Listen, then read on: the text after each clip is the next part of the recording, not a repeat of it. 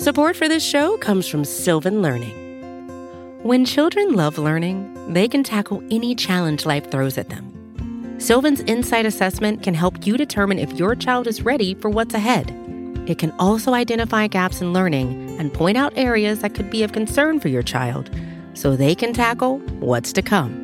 And right now, it's the best price of the year at $29. Go to sylvan29.com to learn more and get your child's assessment for only $29. That's S Y L V A N 29.com. Chapter 13 Lupin Wires The Duke stared at the pendant, his eyes full of wonder and pity. Poor little girl, he said softly under his breath. He put the pendant carefully away in his waistcoat pocket and stood staring thoughtfully out of the window. The door opened softly, and Sonia came quickly into the room, closed the door, and leaned back against it. Her face was a dead white. Her skin had lost its luster of fine porcelain, and she stared at him with eyes dim with anguish. In a hoarse, broken voice, she muttered, Forgive me, oh, forgive me. A thief, you, said the Duke in a tone of pitying wonder. Sonia groaned.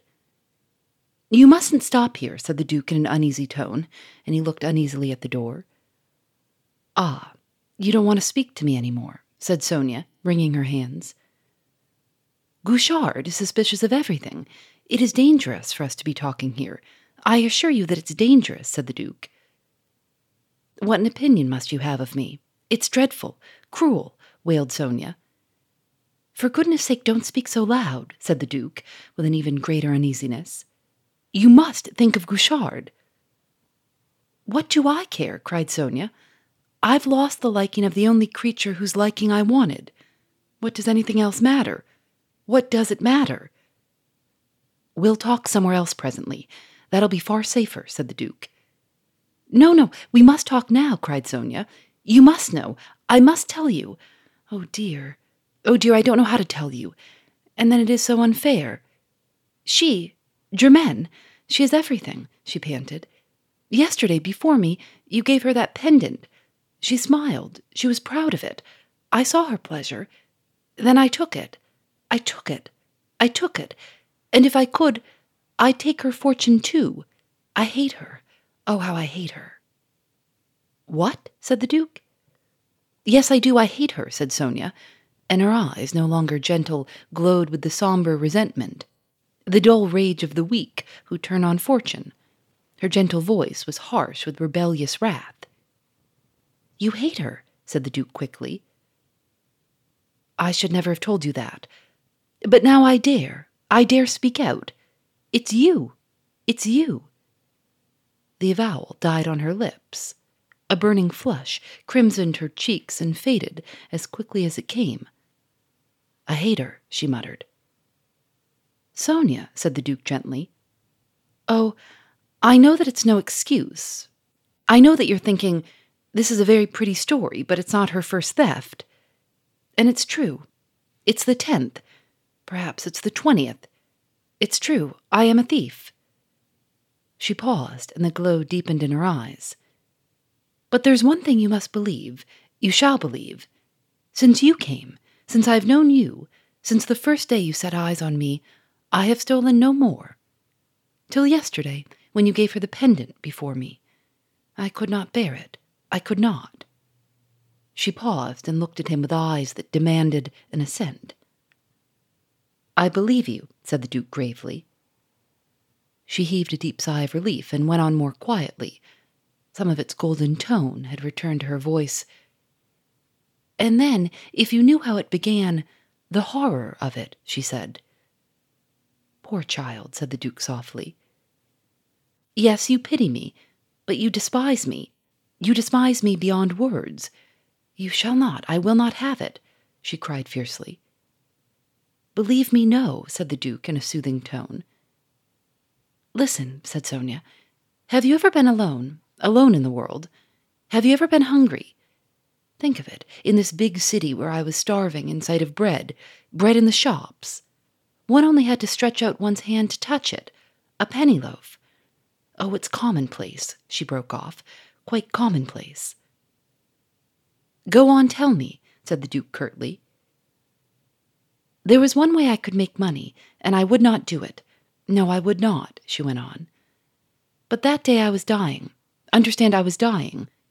I went to the rooms of a man I knew a little. It was my last resource. At first I was glad. He gave me food and wine. And then he talked to me. He offered me money. What? cried the Duke, and a sudden flame of anger flared up in his eyes. No, I could not. And then I robbed him. I preferred to. It was more decent. Ah, I had excuses then. I began to steal to remain an honest woman, and I've gone on stealing to keep up appearances. You see, I joke about it. And she laughed, the faint, dreadful mocking laugh of a damned soul. Oh dear, oh dear, she cried. And burying her face in her hands, she burst into a storm of weeping. Poor child, said the Duke softly, and he stared gloomily on the ground, overcome by this revelation of the tortures of the feeble in the underworld beneath the Paris he knew. Oh, you do pity me. You do understand and feel, said Sonia between her sobs. The Duke raised his head and gazed at her with eyes full of an infinite sympathy and compassion. Poor little Sonia, he said gently, I understand. She gazed at him with incredulous eyes in which joy and despair mingled, struggling. He came slowly towards her and stopped short. His quick ear had caught the sound of a footstep outside the door. Quick, dry your eyes. You must look composed. The other room, he cried in an imperative tone. He caught her hand and drew her swiftly into the further drawing room. With the quickness which came of long practice in hiding her feelings, Sonia composed her face to something of its usual gentle calm. There was even a faint tinge of color in her cheeks. They had lost their dead whiteness. A faint light shone in her eyes, the anguish had cleared from them. They rested on the Duke with a look of ineffable gratitude. She sat down on a couch. The Duke went to the window and lighted a cigarette. They heard the door of the outer drawing room open, and there was a pause. Quick footsteps crossed the room, and Guerchard stood in the doorway. He looked from one to the other with keen and eager eyes. Sonia sat staring rather listlessly at the carpet. The Duke turned and smiled at him. Well, Monsieur Guerchard, he said, I hope the burglars have not stolen the coronet. The coronet is safe, Your Grace, said Guerchard. And the paper knives? said the Duke. The paper knives, said Guerchard with an inquiring air. The wedding presents, said the Duke. Yes, Your Grace, the wedding presents are safe, said Guerchard. I breathe again, said the Duke languidly. Guerchard turned to Sonia and said, I was looking for you, mademoiselle, to tell you that Monsieur Formerie has changed his mind. It is impossible for you to go out. No one will be allowed to go out. Yes, said Sonia in an indifferent tone. We should be very much obliged if you would go to your room, said Guerchard. Your meals will be sent up to you. What? said Sonia, rising quickly, and she looked from Guerchard to the Duke. The Duke gave her the faintest nod. Very well, I will go to my room, she said coldly. They accompanied her to the door of the outer drawing room.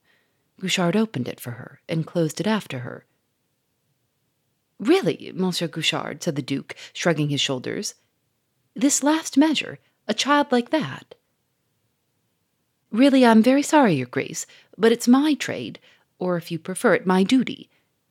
As long as things are taking place here which I am still the only one to perceive, and which are not yet clear to me, I must neglect no precaution.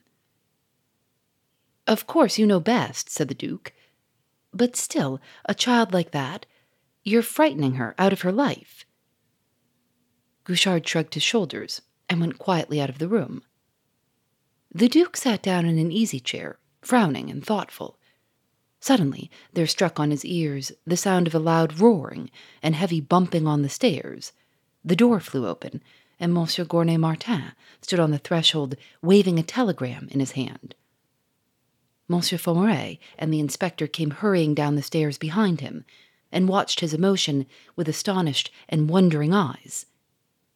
Here, bellowed the millionaire, a telegram, a telegram from the scoundrel himself. Listen, just listen. A thousand apologies for not having been able to keep my promise about the coronet. Had an appointment. Please have coronet ready in your room tonight. We'll come without fail to fetch it between a quarter to twelve and twelve o'clock. Yours affectionately, Arsène Lupin. There, what do you think of that? If you ask me, I think he's humbug, said the Duke with conviction. Humbug? You always think it's humbug. You thought the letter was humbug, and look what's happened, cried the millionaire. Give me the telegram, please, said Monsieur Formerie quickly. The millionaire gave it to him, and he read it through. Find out who brought it, Inspector, he said. The inspector hurried to the top of the staircase and called to the policeman in charge of the front door. He came back to the drawing room and said, It was brought by an ordinary post office messenger, sir. Where is he? said Monsieur Formerie. Why did you let him go? Shall I send for him, sir? said the inspector. No, no, it doesn't matter, said Monsieur Formerie. And turning to Monsieur Gournay Martin, the Duke, he said, Now we're really going to have trouble with Guerchard. He's going to muddle up everything. This telegram will be the last straw. Nothing will persuade him now that this is not Lupin's work. And just consider, gentlemen, if Lupin had come last night, and if he had really set his heart on the coronet, he would have stolen it then. Or, at any rate, he would have tried to open the safe in Monsieur Gournay Martin's bedroom, in which the coronet actually is, or the safe here. He went to the safe and rapped on the door of it, in which is the second key. That's quite clear, said the inspector. If then he did not make the attempt last night, when he had a clear field, when the house was empty, he certainly will not make the attempt now when we are warned, when the police are on the spot and the house is surrounded. The idea is childish, gentlemen. He leaned against the door of the safe. Absolutely childish. But Guerchard is mad on this point, and I foresee that his madness is going to hamper us in the most idiotic way. He suddenly pitched forward into the middle of the room as the door of the safe opened with a jerk, and Guerchard shot out of it. What the devil? cried Monsieur Formerie, gaping at him. You'd be surprised how clearly you hear everything in these safes. You'd think they were too thick, said Guerchard in his gentle, husky voice. How on earth did you get into it? cried Monsieur Formerie. Getting in was easy enough. It's the getting out that was awkward. These jokers had fixed up some kind of a spring so that I nearly shot out with the door, said Guerchard, rubbing his elbow. But how did you get into it? How the deuce did you get into it? cried Monsieur Formerie. Through the little cabinet into which that door behind the safe opens. There's no longer any back to the safe. They've cut it clean out of it. A very neat piece of work. Safes like this should always be fixed against a wall, not stuck in front of a door. The backs of them are always the weak point. And the key? The key of the safe upstairs in my bedroom, where the coronet is. Is the key there? cried Monsieur Gournay Martin. Guerchard went back into the empty safe and groped about in it. He came out smiling. Well, have you found the key? cried the millionaire. No, I haven't, but I found something better, said Guerchard.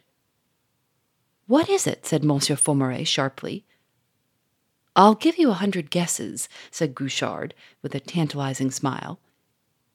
What is it? said Monsieur Formerie. A little present for you, said Guerchard. What do you mean? cried Monsieur Formerie angrily.